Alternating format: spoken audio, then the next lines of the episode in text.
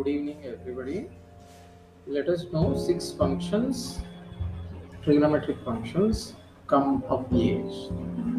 An early Hindu work on astronomy, the Surya Siddhanta, gives a table of half chords based on Ptolemy's table, but the first work to refer explicitly to the sine as a function of an angle is the Aryabhatiya of Aryabhatta, considered the earliest Hindu treatise on pure mathematics. In this work, Aryabhatta uses the word Ardhachya for the half chord, which he sometimes turns around to Jyartha, chord half. In due time, he shortens it to Jya or Jiva. Now begins an interesting etymological evolution that would finally lead to our modern word sine.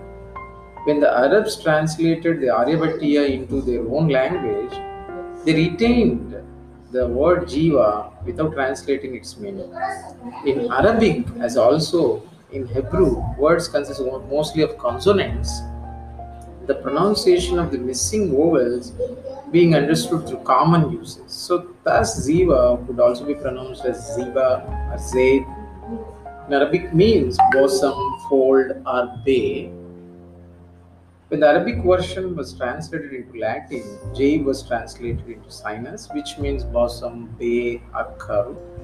We found the we found the word uh, we find the word sinus in the writings of uh, Cremona, who translated many of the old Greek words, including Almagest, from Arabic into Latin.